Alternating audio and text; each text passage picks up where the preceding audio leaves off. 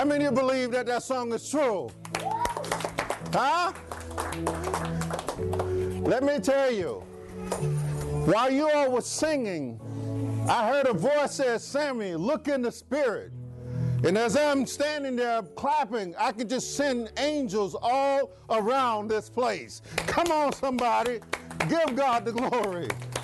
God is on his throne. Jesus.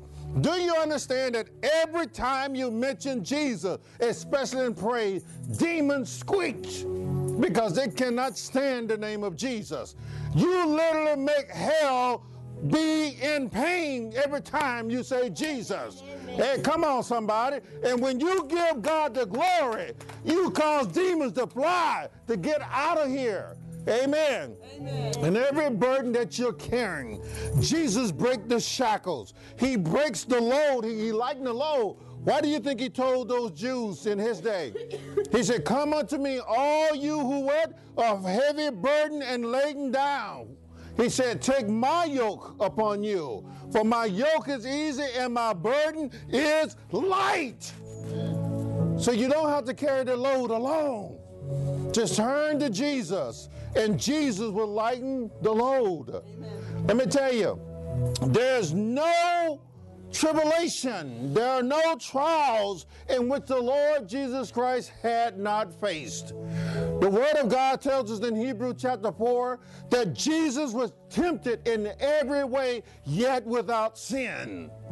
So there was nothing that the devil didn't throw at him that the Son of God wasn't able to withstand. And he stood firm. Why do you say, why do you think he told the devil in the wilderness? He said, For it is written. That means it had been sealed in heaven, so it was sealed on the earth. It could not be changed, people. So, what God tells you in the name of Jesus, it is a done deal. God will not renege on his promises. God will come through. You just hold on and watch the salvation of the Lord. Israel was a brand new nation, people. A brand new nation who had never experienced freedom before.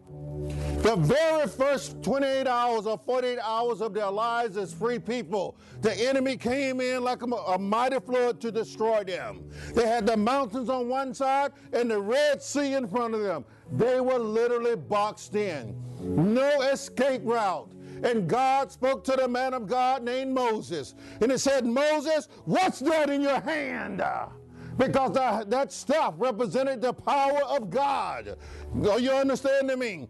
Jesus' name represents the power of God on earth. And so God told Moses, He said, You stretch that staff out across the sea. And the moment Moses did that, what do you think happened? The Bible tells you and I that God sent a strong east wind. And at the same time, God Himself came down in a pillar of fire and got between the Israelites and the Egyptian army. And Moses stood up and said, Stand still and see the salvation of the Lord. For these Egyptians you see today, you shall see them no more. Amen. And let me tell you, when the disciples was on the raging sea and that storm was wailing, the wind was blowing and the waves were pouring in the ship. Folks, they thought it was at, they was at their end. They thought death was going to consume them. But Jesus was laying sleep in the ship. They forgot about who was in the boat. Amen. When we're in the midst of trials and tribulations, we forget who is in the boat. And they woke him up and said, Jesus, we're perishing. And he said, Ye of little faith. Ye of little faith. And then he did what, saints? He told the wind, Peace. And he told the sea, Be still. And instantaneously, the wind with its ears on heard the voice of their creator. And the sea saw the mouth move of its creator. And immediately both entities came under strict obedience of the voice of the Son of God. Paul tells us that it was Jesus who created the universe. And so when he spoke to the wind and to the sea, they knew that it was their creator that was talking. And they immediately came into submission. And the disciples couldn't believe it that the very elements of creation obeyed the voice of the Son of God. And they said, Who is this man? What manner of man is he that even the wind and the sea obey him? And that same Jesus that quiet the storm is the same Jesus that quiet the storm in your life today. If you will only trust Jesus, if you will only surrender to the Lordship of Jesus Christ, there's no burden too heavy and there's no trial too tough that Jesus, the Son of God, can't tell it. Peace, be still. Leave my son and my daughters alone. Amen. Come on, somebody. Give God some glory. Do you understand that you are not worshiping a rock, a God that can't do anything, a piece of wood that can't hear you? You're worshiping the living God, and He hears you. That's right. Amen. And so let me tell you, we don't have a sad story.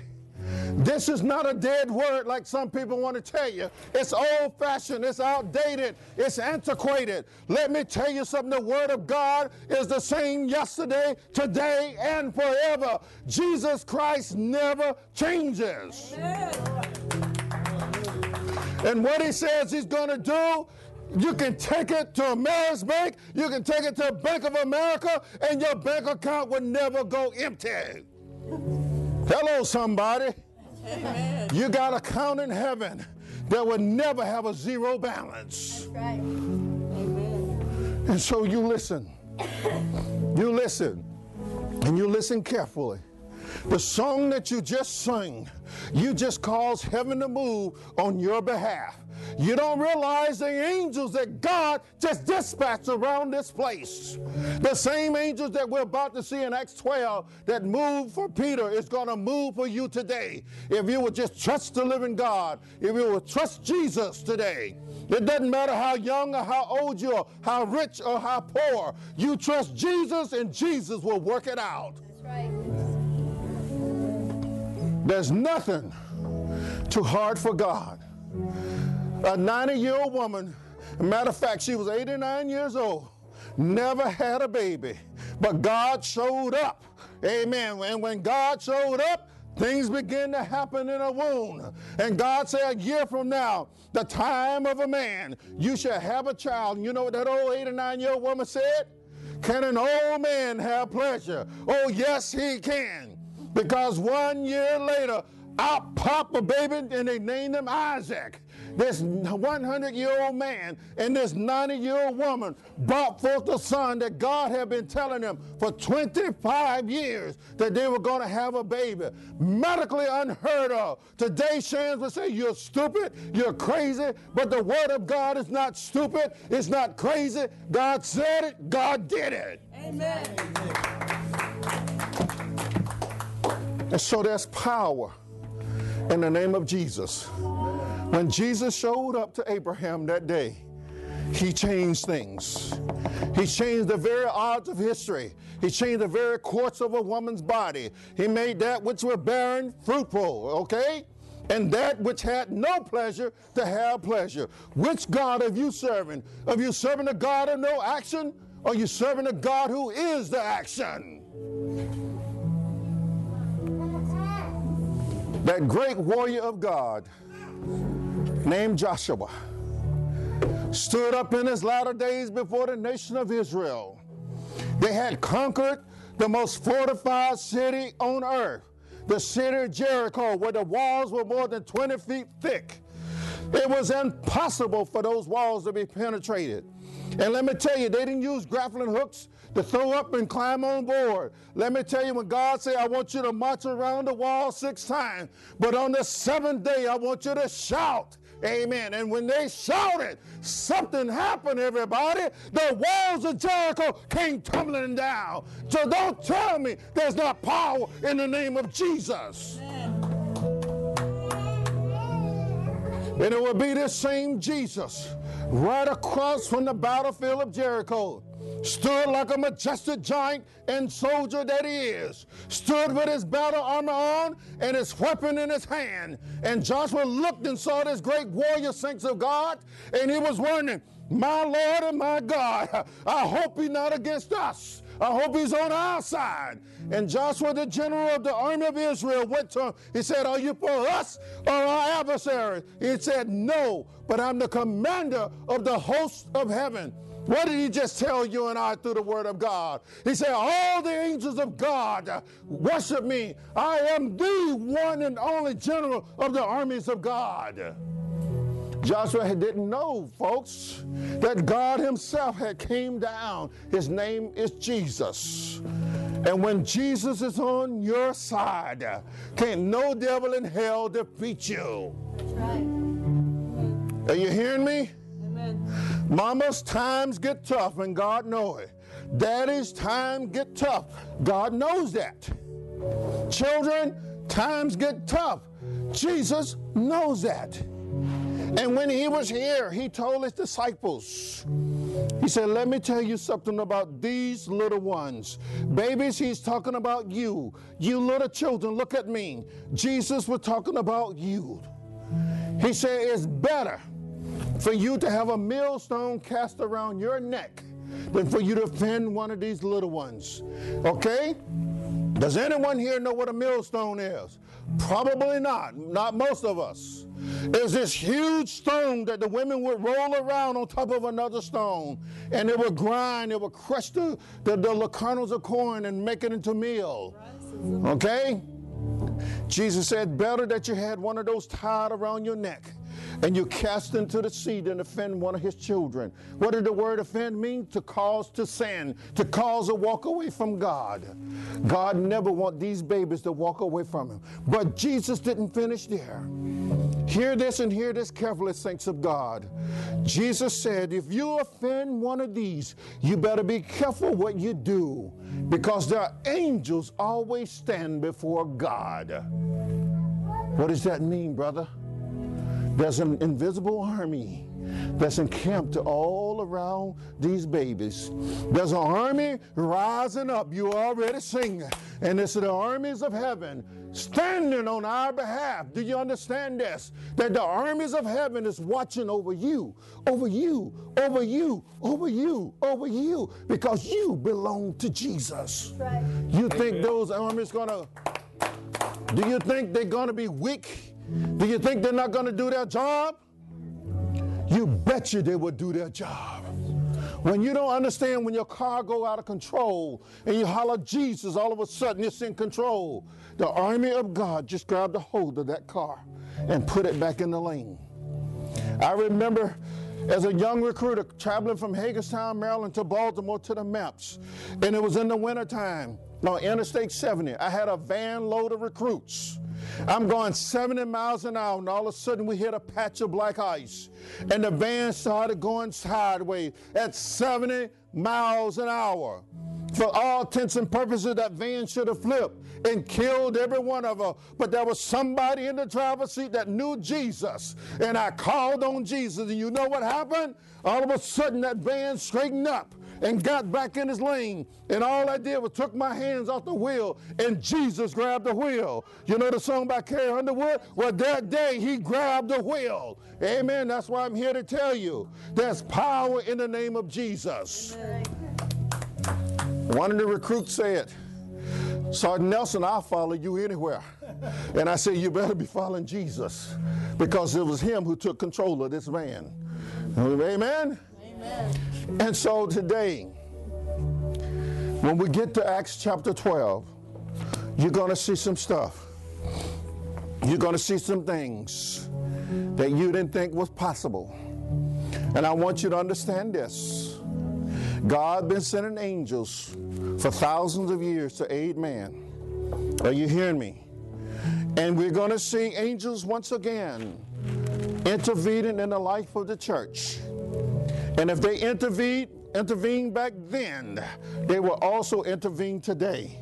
Because the church of the living God is still here. Who's the church? Who's the church? Who's the church? So the angels of God are here. Oh, somebody heard it. And so, as we get ready to go before the Lord, My Lord, I've already preached. I guess I better shut up and go home. Do you understand? Do you understand how anointed you are right now? Yes, come on, give God some glory. Do you understand? Do you see the glory of God all over your life right now? The Father is pleased with you. You keep on playing that piano for Jesus, and one day you'll play it for Him in person. You understand? You keep on playing. You keep on giving your talents to God.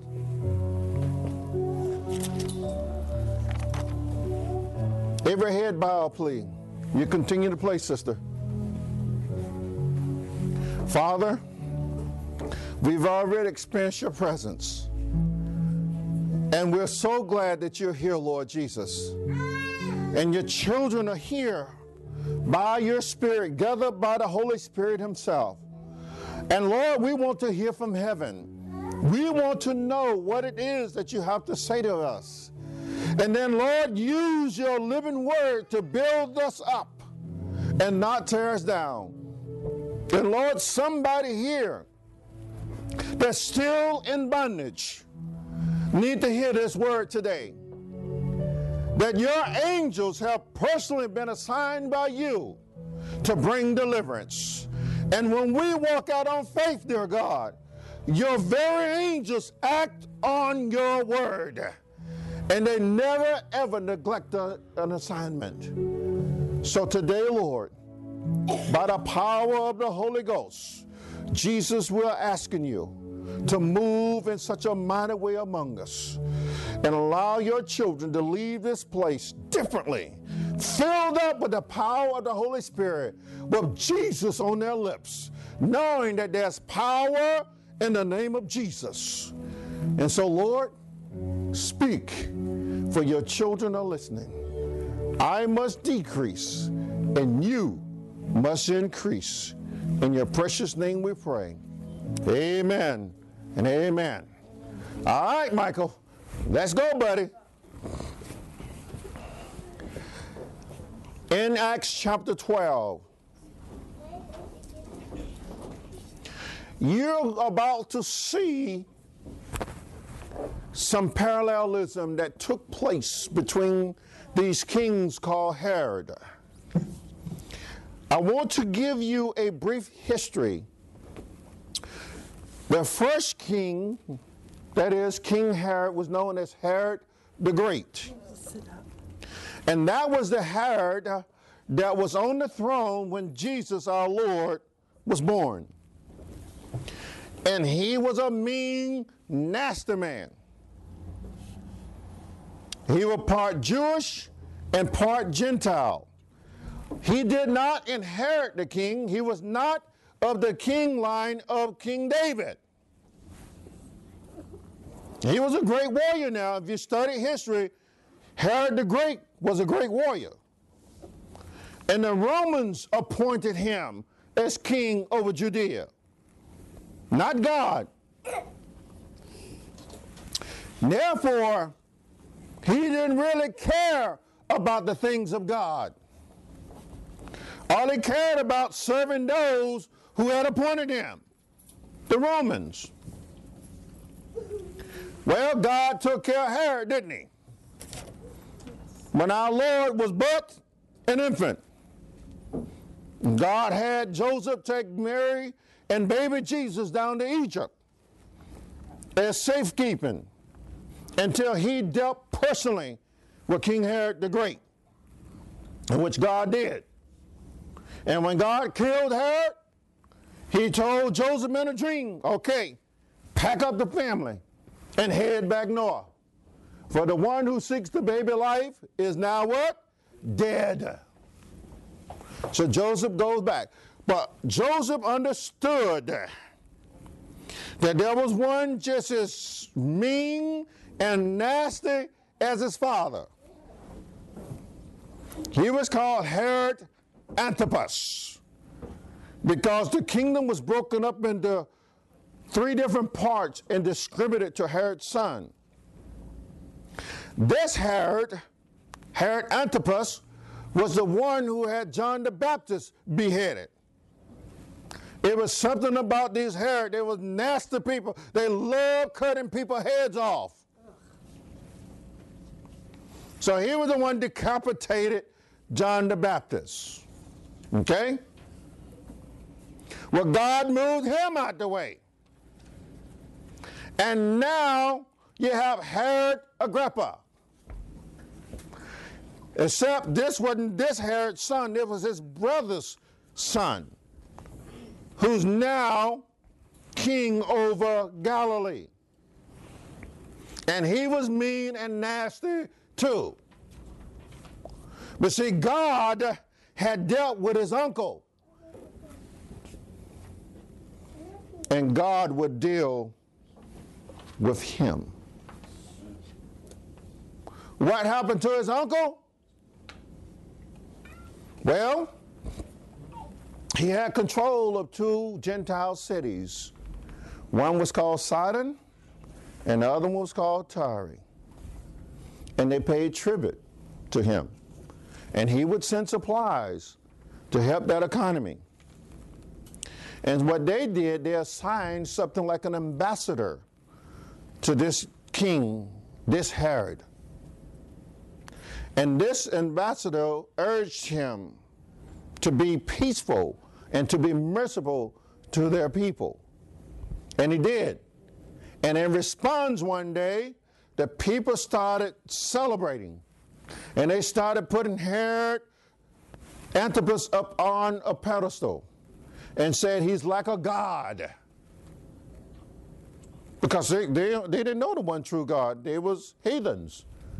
And so they, uh, you know, gave him all the accolations of being God. Instead of shutting the people up, he received it. And you know what God did to him? While he was yet alive, God caused worms to eat him from the inside out. Very painful and slow death. God dealt with him. So now his nephew is the reigning king, Herod Agrippa. So you see, Herod the Great, Herod Antipas, and Herod Agrippa. All nasty men can care less about human life. So this is whom the apostles now have to face. And so, in order to gain favor with the Jewish people, Herod Agrippa is about to come against the church. Herod Agrippa was an Edomite. What does that mean? Edomite means that they were long distance cousins of the Israelites. Edomites were the descendants of Esau. Anybody ever heard of Esau? The twin brother of Jacob, the father of the nation of Israel. So he was their long distance cousin, now sitting enthroned as their king. Not supposed to happen. Amen? And so here we have it that these brothers are doing their best. Let's see what's taking place in Acts chapter 12. It is really good to have background information so you can see what God's people were facing. Now, about that time, Herod the king stretched out his hand to arrest some from the church. Then he killed James, the brother of John, with the sword. Let me remind you of who this James is. There are several James listed in the New Testament, but this particular James was the one in Matthew chapter 17 was on the mountain with Jesus. This James was on the mountain with John and on the mountain with Peter. when all of a sudden Lord Jesus turned into pure light in front of them. This is that James. And Jesus called him and his brother John the sons of thunder. Okay? And James was one of what we call the inner circle. He was one of the close companions of the Lord Jesus Christ. The three that Jesus held dear to his heart was John, James, and Peter. Because he would always take them to places that he didn't take the others' disciples. And now Herod said, I'm going to strike fear in the heart of the church. I'm going to go after one of the pillars of the church, one that's very dear to the people. Why? Because James was dear to the Lord Jesus Christ. So now, when it said that he took what? Look at the word of God. That he killed James, the brother of John, with the sword. What does that mean? That means he had him beheaded. That wasn't pretty. Now, if you don't think that won't get your attention, you let somebody come in here and cut my head off. But that'll get your attention? Certainly get Miss Nelson's attention because she just lost her money. I better quit. you see behind me? and so, in verse 3, and because he saw that it pleased the Jews, he proceeded further to seize Peter also. So they went and found Peter. The soldiers went and found Peter by force and arrested him. So they took one out. Here come number what? Number two, the second pillar. So he thought. Now was during the days of unleavened bread or Passover. You go, brother. So when he had arrested him, he put him in prison and delivered him to four squads of soldiers to keep him. Didn't want that brother to escape, did he? Typically, there's 12 soldiers in a squad. Typically. So, and at least four. So he had anywhere from 16 soldiers to what? 48 guarding him for one person. And they delivered him to four squads of soldiers to keep him, intending to bring him before the people after Passover. In other words, he was going to have another execution after Passover. See, the devil, once he takes blood, he ain't satisfied. He want more and what? More. Peter was therefore kept in prison, but constant prayer. You hear me now? What'd you see here? Constant prayer. Other words, it was round the clock prayer meeting. A prayer vigil was taking place for the release of Peter. Praying without ceasing. And they were calling on who name? Jesus. Who name? Jesus. There's power in the name of what? Jesus. Jesus. And you're about to see that power take place. So there was constant prayer was offered to God for him by the church. And when Herod was about to bring him out that night, Peter was sleeping. So you see, in the midst of tribulation, in the midst of trials, in the most dire situation, God will give you rest. Because this man was a, can a worried person sleep? Most of the time, no, they can't. And Herod was knew that he was he probably go, was going to do a public execution of Peter.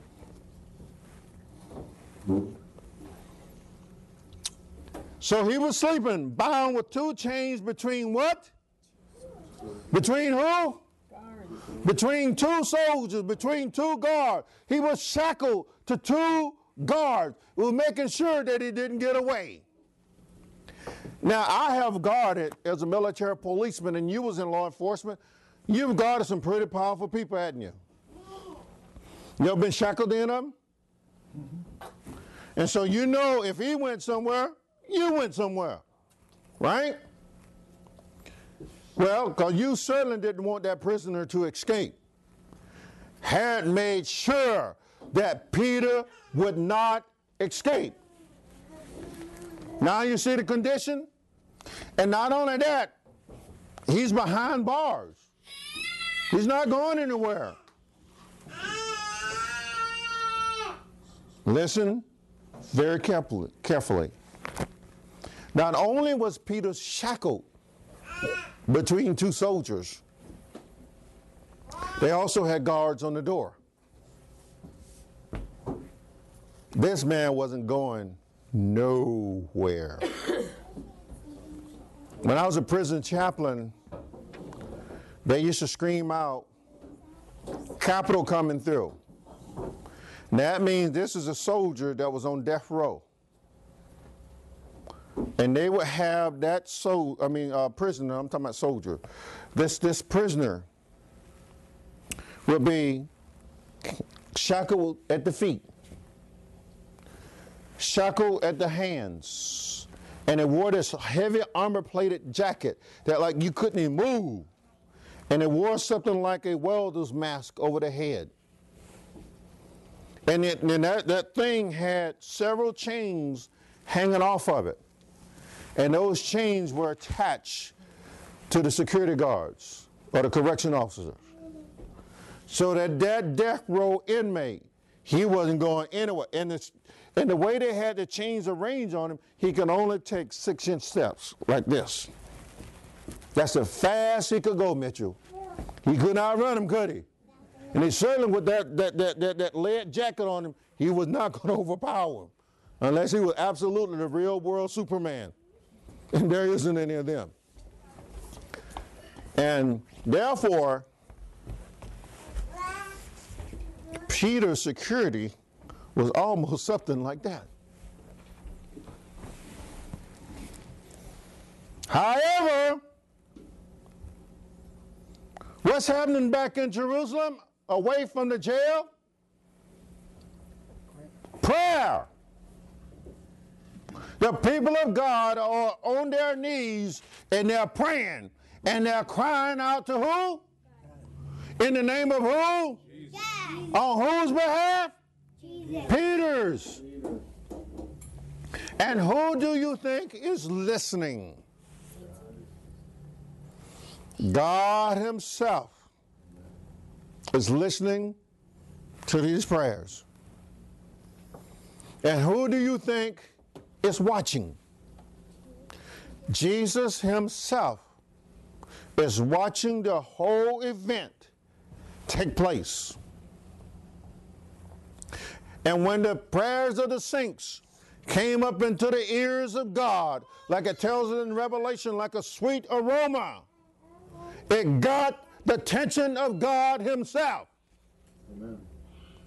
And when God heard it, immediately when the Father acts, who else acts?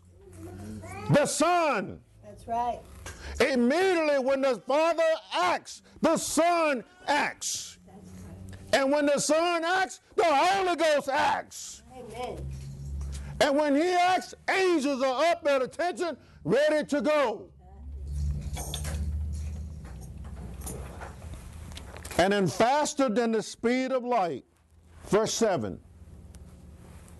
Now behold, an angel of the Lord stood by him. There's power in the name of who? And at the name of Jesus, what just happened? Faster than the speed of light, the angel of God was dispatched from heaven to earth. And Peter, fast asleep, didn't even know it. The saints of God who were still praying didn't even know that God had answered their prayers. And you and I, oftentimes, while we're on our bed or in our cars or somewhere praying, don't even know that God has an angel in the back seat. Right. I told you all about the time I was driving from Baltimore to Fort Meade, where we lived, and it was a long day. I had put in about 16 hours and I was very exhausted. And I called my wife and I said, honey, I think I'm going to get a hotel room because I'm too tired to drive home. And she said, say a prayer and come on home. God will see you home safely. And we were both fairly young Christians back in the mid 80s. And I said, okay. So I got on down and got on BWI. You know BWI, Mr. David. And on the Baltimore Washington International Parkway 295 that goes from Baltimore to DC. And we live, Fort Meade was right off of one of the exits. So no sooner than I passed BWI, the, the airport, its exit, I fell asleep. I fell asleep, and folks, you listen to me very carefully now. When I fell asleep, I felt a shove in my back. Somebody pushed me.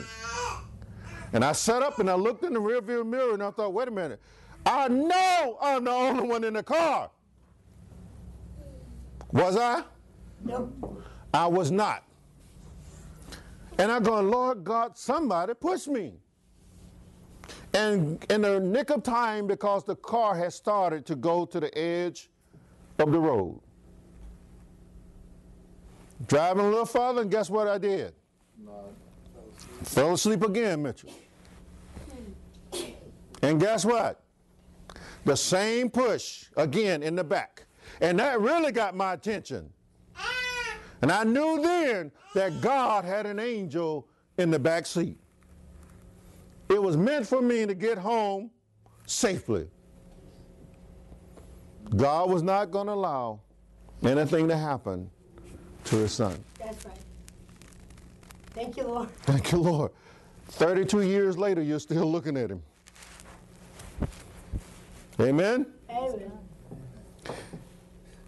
So, the children of Israel, the early church members, Man, tragedy has struck in the heart of them. One of the great pillars of the church has been slaughtered. Man, their hearts are crushed.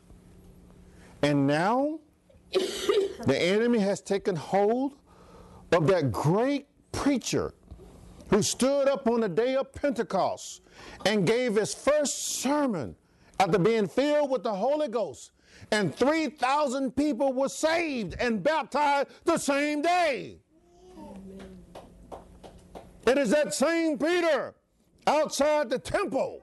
Him and John, when they seen the man that was crippled, that was begging for alms, and he said, Silver and gold I do not have, but what we do have in the name of Jesus, rise up and walk. Amen. And the man leaped to his feet and walked.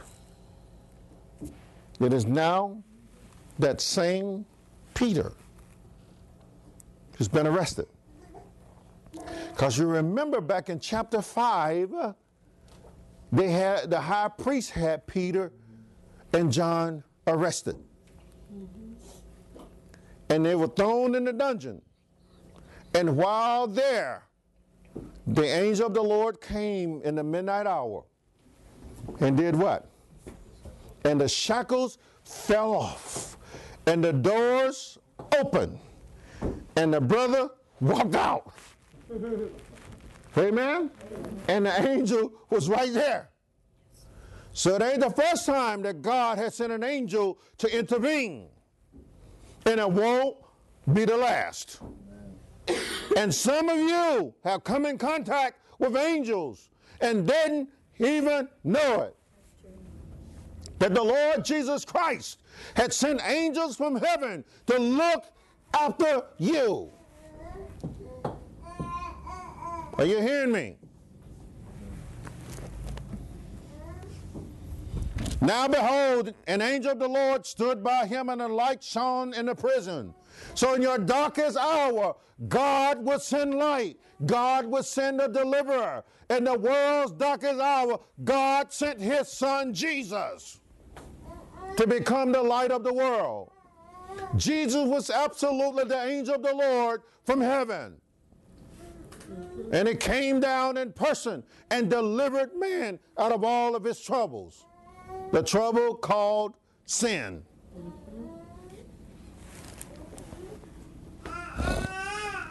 And he struck Peter on the side and raised him up, saying, Arise quickly. And his chains fell what? Off his hand. Now I want to ask you, I'm a military man. I was in the Army over 23 years, a combat veteran. And let me tell you, if I would have had a soldier that was chained to an enemy soldier, and he allowed that man to escape, we'd have lined his butt up on the battlefield and shot him right on the battlefield.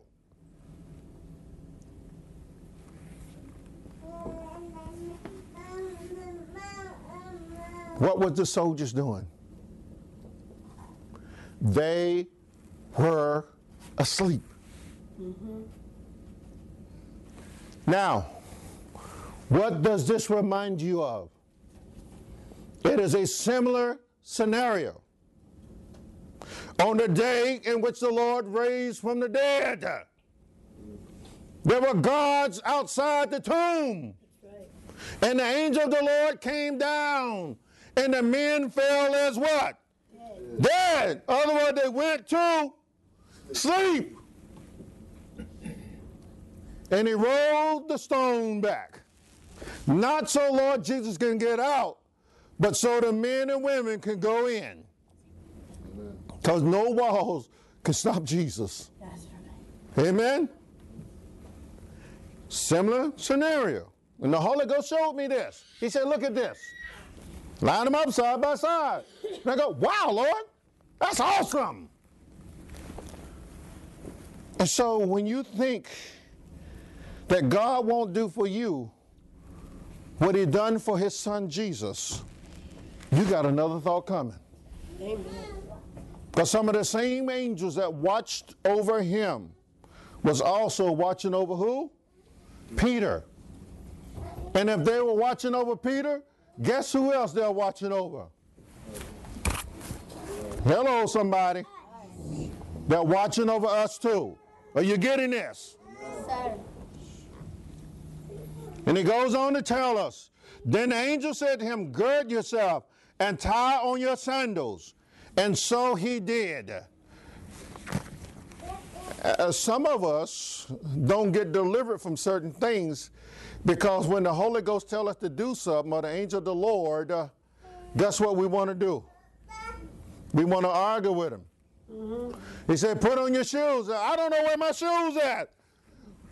Are you kidding me? When God is speaking, it's time to do what? Act. It's time to go. You better put on your slippers. Okay? It's time to beat feet. Get out of there. Okay? Listen. So he told him, put on your sandals and scrap them up. Because it's time to go. What does that remind you of, Melissa? Again, another what we call parallelism. Anybody ever heard Passover? Night of the Passover? Yep. What did God tell Moses to tell the children of Israel? Put your clothes on your back and your shoes on your feet. Because when the death angel shows up, it's time to show out. Right. Okay? It's time to move out. There's no time to stand and cry for Egypt. It's time to get out of town. And there was no time for Peter to stand there and argue and say, What? Who are you? Where are we going? What? Who sent you? Sometimes God just wanted to shut our mouths, do what we're told, and move out smartly. Because it's in our best interest. Amen? And so Peter knew this, that he had a divine appointment. And there's no time to argue. Most people, when they wake up, they go, Get off of me, leave me alone. My boys, Now you don't get your butt out that bed, I'll turn it over on you. Okay? But when God sends an angel, it's no time for arguing. There's no time for complacency. It's time to get up, put your clothes on, your shoes on your feet, and move out. So now watch what happened. And he said to him, Put on your garment. Going, what you going through there naked now? Put on your garment and follow what? Me. Are you hearing me? Put on your garment and follow me. What does that sound like to you, Tamara? Jesus says, if anyone desires to follow me, pick up your cross and do what? Follow me. You have to forget about what's going on around you. And you have to hear the voice of God. And when the angel of God that's been sent your way, you have to get yourself together and say, let's go. But in a situation like this, if you open your mouth, you're going to get busted. You're going to get detected. Sometimes there's a spiritual principle to this. And hear me very carefully, folks. Sometimes God don't want you telling the enemy what you getting ready, what he getting ready to do for you. Hello, are you hearing me? Sometimes God don't want you vocalizing what he is about to do for you. What he tell you in prayer, it stays in prayer. Keep your mouth shut and follow the angel because he knows where he's taking you. Because he got his marching orders from above. And let me tell you, and he's not going to mess it up. Are you hearing me? Moving right along. So he, he said, Put on your garment and follow me. So he went out and followed him. And did not know that what was done by the angel was real, but thought he was seeing a vision. In other words, sometime when you wake up early in the morning, you're a little bit delirious, right? And maybe a bit illusional. okay?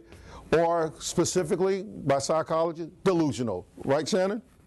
And so you, you, you go out and go, God, what did that just happen?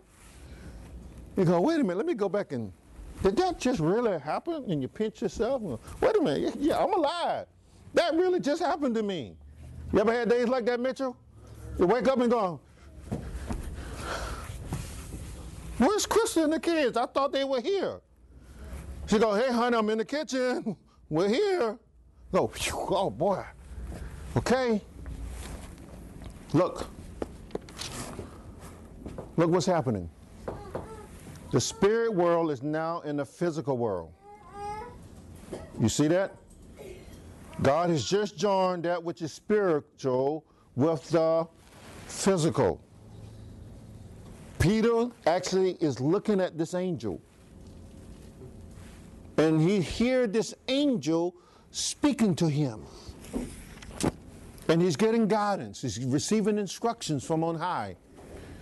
And, and, and watch the rest of it. When they were past the first and the second guard post, they came to the iron gate that leads to the city, which opened to them of his what? Of his what? Did the angel touch the gate? No, no. When God's in control. Uh oh. When Jesus is in control, that which is not real become what? Real. That which is impossible become what? Possible. Whoever heard a gate opening by itself? So here's Peter and the angel. They're gone. But it's something militarily wrong with this statement, isn't it? Militarily, where were the men on those guard posts at those gates?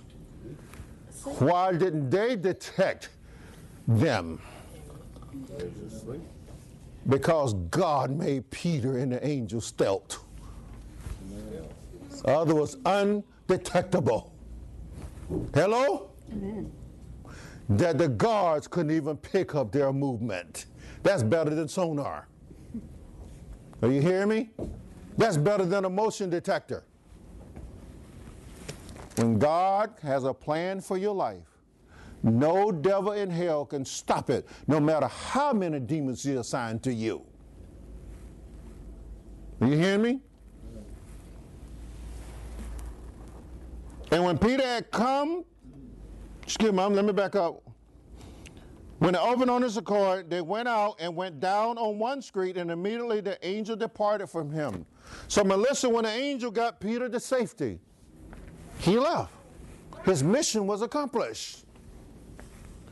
And nobody got in the angel way. Where was the demons?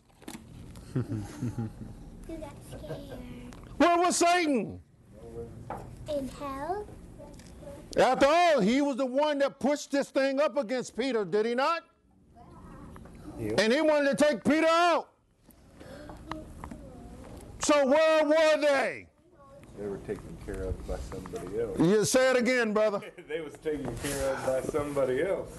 So let me tell you, what was happening on earth was happening in the spirit realm. And the angel was escorting Peter to safety. God's other angels was battling the demons. Because the people were praying. Because the more the people prayed, more angels came in. At the command of the Holy Spirit, Amen. who was directing this whole operation, Operation Peter. Are you hearing me? Some days there need to be Operation David, or Operation Melissa, Operation Santa, Operation Mitchell, Operation, what's your name, boy? Operation Clinton. You just plug in your name. And here come the posse, all the way from heaven, coming to rescue you. Coming to rescue me. Are you getting this? Are y'all bored with this? You want me to shut up? Sit down? Okay, time's up, because we got communion. But do understand,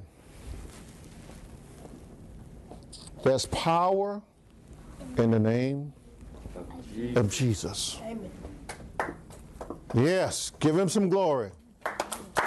Because there is power. And the folks back home, I'm going to read this to you, then we'll go into communion. Wasn't even aware of it. She's not next door. Watch this. And when Peter had come to himself, he said, Now I know for certain that the Lord has sent his angel. Got that? and has delivered me from the hand of Herod and from all the expectations of the Jewish people. He realized that he just had divine intervention, Christo. He knew that this was a God thing. And some of you need a God thing happening in your life. Amen? Amen. Amen. And so when he had considered this, he came to the house of Mary, the mother of John, whose surname is Mark. You kind of need to underline that one because in the future you'll hear more about this one called John Mark. He's the one that wrote the Gospel of Mark. You just got introduced to him. and so, look, look, look, look, look. Look, look what's happening. Look at verse 10. So John, whose surname was Mark, where many was gathered together doing what? They're still praying, big brother. They had no idea that God had answered their prayers, but they're still sending them up. See, we don't want to pray for two minutes. These people probably been praying almost what? All night. Amen? And sometimes we have to persevere in prayer. Don't be so quick to run out the door when I say, y'all stay a little longer. Well, we got to go. Oh, hello. If you want heaven to move on your behalf, on my behalf, on the church behalf, sometimes you got to stay, pardon the expression, I learned this from the Army, no derogatory thing meant about it. Sometimes you got to stay your hips put. Okay? You got to sit down. and pray up. Amen. Amen? Don't be so quick to get out of here. Well, I got supper cooking, or I got girls got baseball or softball or whatever they do. The boys are tired. Lay a mat down. You don't think these people had kids? You don't think these people had children? You don't think they had chores to do and maybe jobs to go to the next day? They seen a dire urgency here. And they knew where their priorities were. And at that moment, their priorities was what? Praying to Jesus, our Lord. Because they had a connection with him. And he had a connection with them. In fact, they may not, may not have known how big the connection was. Let's see, as we close out. And as Peter knocked at the door of the gate, a girl named Rhoda came to answer. Isn't there a gospel song about her? About Rhoda? Uh, research it, Tamara. I believe there is. There's a gospel song about Rhoda. So Rhoda, this teenage girl, came to the door to answer. When she recognized Peter's voice, she, because of her gladness, she did not open the gate, uh, the door. The, the Greek word there, I think, is probably thuro for, for, for door. But where did Zora go? I'm going to pick on her. So she probably was a little silly teenage girl like Zora. Okay? I'm only calling silly because they get, they get when they get to laughing, or they, Mr. David, they are silly, right? And so they just kind of, she's like, hey, Peter at the door, whoa, Peter at the door, Peter at the door. I mean, she's just carrying on, right? And nobody understand what she's saying. They think maybe she's just being goofy. Because the text tells us a little bit. So she's been, she was glad and did not open the gate, but ran in and announced that Peter stood before the gate. And you know how sometimes we tell kids, stop joking? So it was probably a scene like that. But they said to her, You are beside yourself. Yep, you, are acting crazy. Yet she kept insisting that it was so. No, no, no, no, no, no, no. Peter's at the door.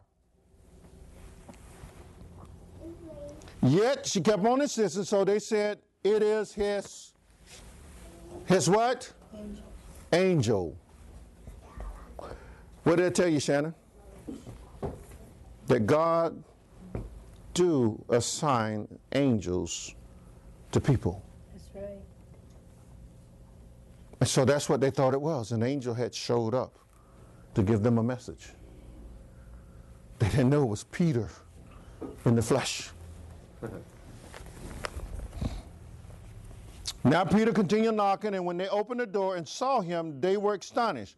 But motioning to them with his hand to keep silent, he declared to them how the Lord had brought him out of the prison, and he said, Go tell these things to James and to the brethren. Uh, there's a, another James, right? The first James is dead. This James could either been, there's one, one or two others in Scripture. So I'm just giving you a brief uh, information here. This could have been the other disciple James known, known as James the Lesser.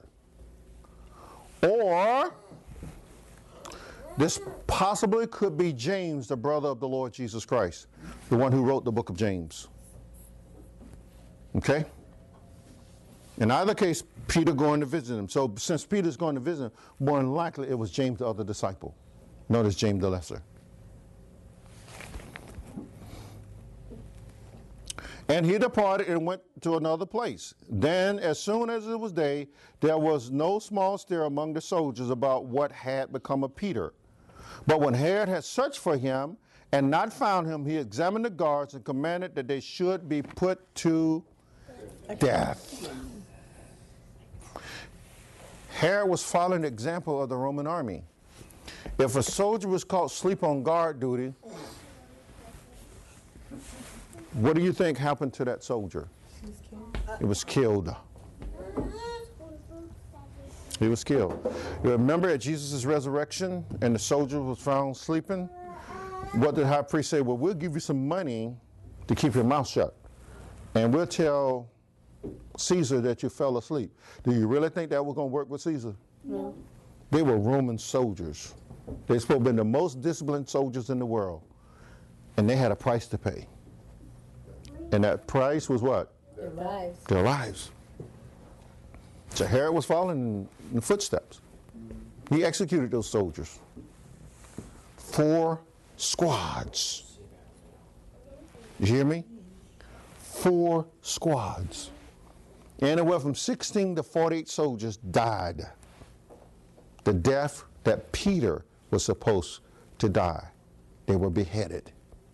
Oh, just chopped heads. You got it. And so, as I'm finishing up from behind here, we're getting ready to prepare for communion. Short chapter, but very powerful, isn't it? I could preach all day off of it.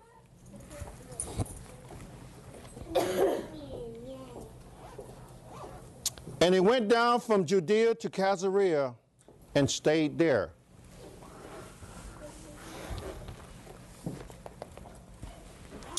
What was in Caesarea? Remember? In chapter 10? What do you think, maybe? I don't know. They were up there. But we'll make it work somehow. Get regular cups and give it to them.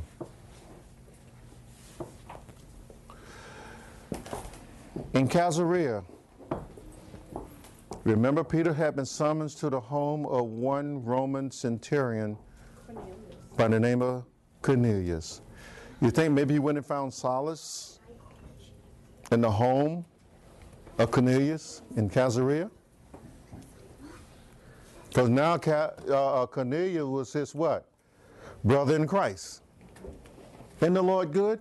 Can you just see the pieces coming together? So Cornelius, a Roman soldier who's now a Christian, Peter just went to him. Hey, dude, they're trying to kill me. okay? They're, they're finishing.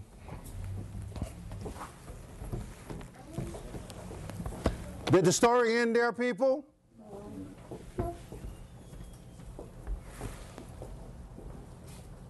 Watch what happened to the third Herod. Because you really think God was pleased what he had just done to his servant? You think Jesus our Lord was pleased what Herod had done to his son, James? No. And just like if an enemy comes in here and slap you in the face, like that one drunk, whoever it was the night, I, I wasn't here. But thank God I had just departed. I don't know if you was here or somebody else when this drunk, and Belinda said she thought it was an off-duty police officer. Came in drunk, cussed her out. Oh, Mr. Burke was here. Who, who, y'all wasn't with us then. You was here. Threatened to kick Mr. Burke every which way but loses up and down Main Street. That night. Do y'all really think that God is pleased when somebody come into his house and threaten his children? You think that drunk really got, got, got, got away with that? Nah. He didn't get away. Just like this individual is not going to get away. Okay? Y'all about ready? Now Herod had been very angry with the people of Tyre and Sidon, but they came to him with one accord, and having made Blastus, the king's personal aide, their friend, they asked for peace because their country was supplied with food by the king's country.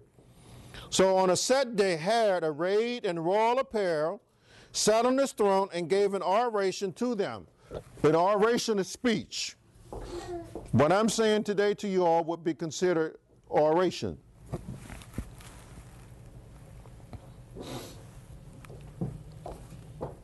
And the people kept shouting. This is what they were shouting.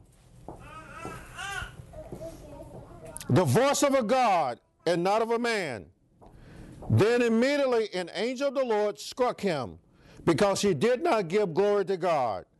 And he was eaten by worms and died. But the word of God grew and multiplied. So all three Herods were killed by who? By God.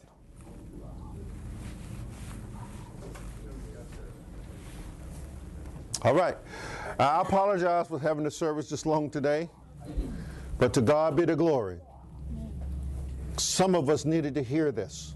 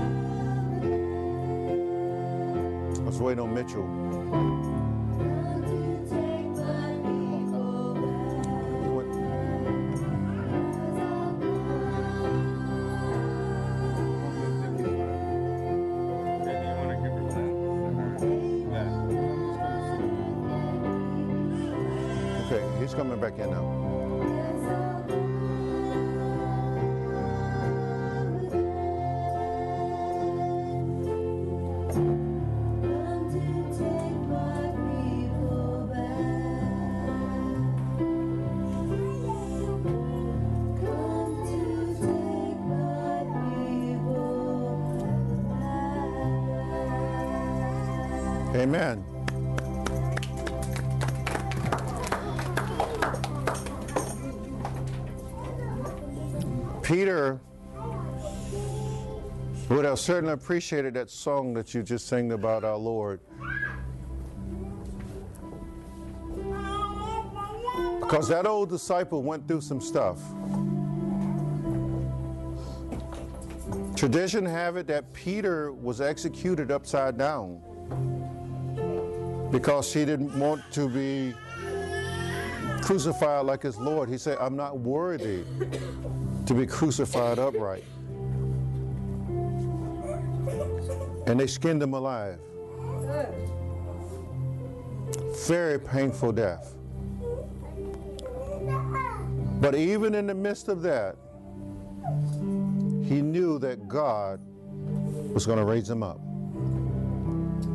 And he also knew that the Lord Jesus Christ was coming back again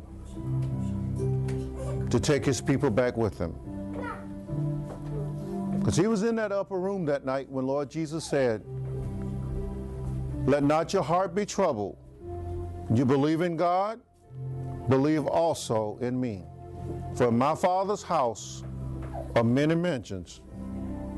If it was not so, I would not have told you. And said, I go away to prepare a place for you. And I will come back to you again. And where I am, there you shall be also.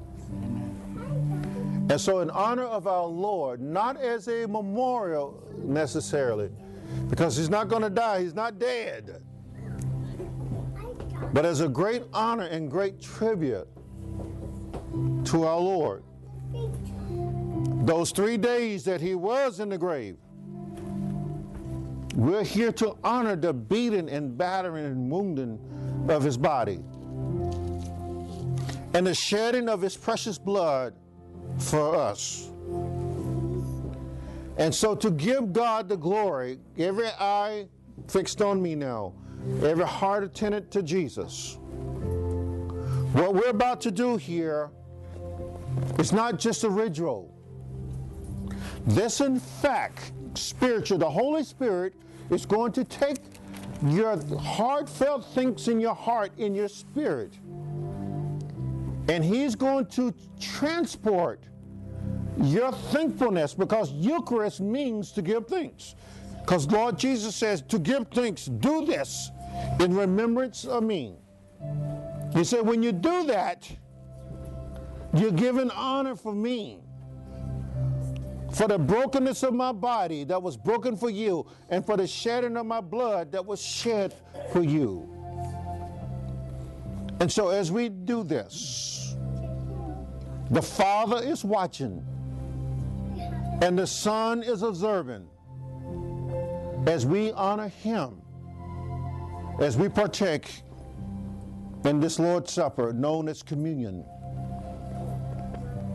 The word communion comes from the same Greek word, koinonia, that means fellowship. That means we are fellowshipping at the table of the Lord Jesus Christ. Because one day, according to Revelation chapter 19, there's going to be a big table. A table so big that it's going to host all of God's children, from past agents to present. Amen. Well, Master Jesus, King Jesus, sitting as the headmaster of that table. Isn't that awesome? Blessed is he who's called to the marriage supper of the Lamb. But until then, Father, in the name of Jesus, we give you thanks for the body of our Lord that was broken for us and for his blood that was shared. In Jesus' name, amen.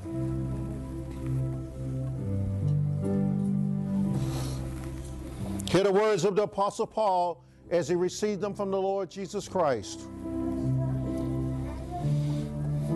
For I received from the Lord that which I also delivered to you. That the Lord Jesus, on the same night in which he was betrayed, took bread, and when he had given thanks, he broke it and said, Take, eat. This is my body, which is broken for you. Do this in remembrance of me. In the same manner, he also took the cup after supper, saying, This cup is the new covenant in my blood. This do as often as you drink it in remembrance of me. For as often as you eat this bread and drink this cup, you proclaim the Lord's death until he comes. So the Father is going to send the Son back. Paul writes a very descriptive, descriptive version for you and I to grab a hold of the return of Christ. He said, Those who have fallen asleep in Christ, God will bring with him. I mean, all the dead saints, God Himself is going to bring them with Jesus. He said, For the Lord Himself shall descend from heaven with a loud shout and with the trumpet of God and with the voice of the archangel. He's saying, The dead in Christ shall rise first, and those who are alive. He said, Those who are dead is going to go up first, and then those who are alive. Not everybody will be dead. And he said they will go and be caught up together. This word caught up is parousia in Greek. It means to literally be transferred or transported up to the heavens. And they said, There we shall be with the Lord forever and ever.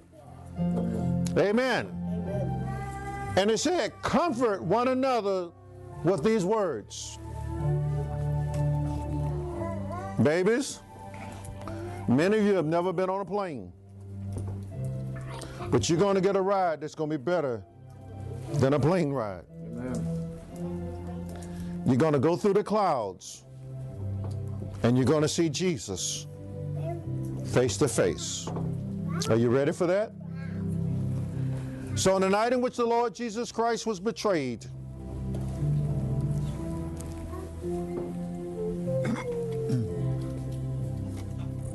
This is the body of our Lord and Savior Jesus Christ.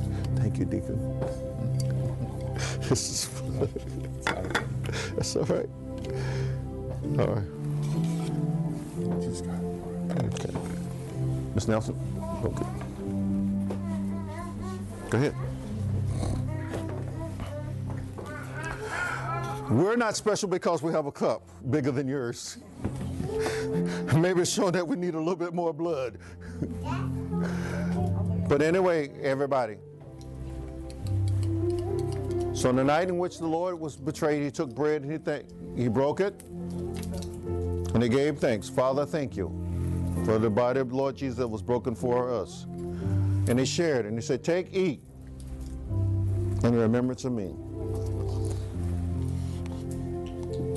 Likewise, he took the cup. And told his disciples, he said, I will no longer drink with you this fruit of the vine until we come together in my Father's kingdom. He said, but take, he gave thanks and said, Father, thank you for the blood that was shed for the remission of sin. Said, where there's no blood shed, there's no forgiveness of sin. He said, take and drink in remembrance of me. Take and drink. Here you go, Max. You can finish the rest. And they, scripture tell us that they went out to the Mount of Olives and they sing hymns. So I'm not going to sing hymns with you. Because my son said, let me listen to this and then we'll close in prayer. He said he heard y'all singing. That's power in, in the name of Jesus. And he said, and it was sounding good. He heard his mama singing, heard y'all singing, and then he heard me sing. then he turned it off. That's bad.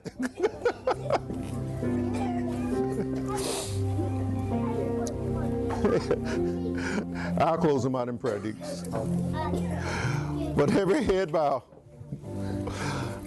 Uh, I thought maybe y'all would get a kick out of that last one. Mitchell, welcome home.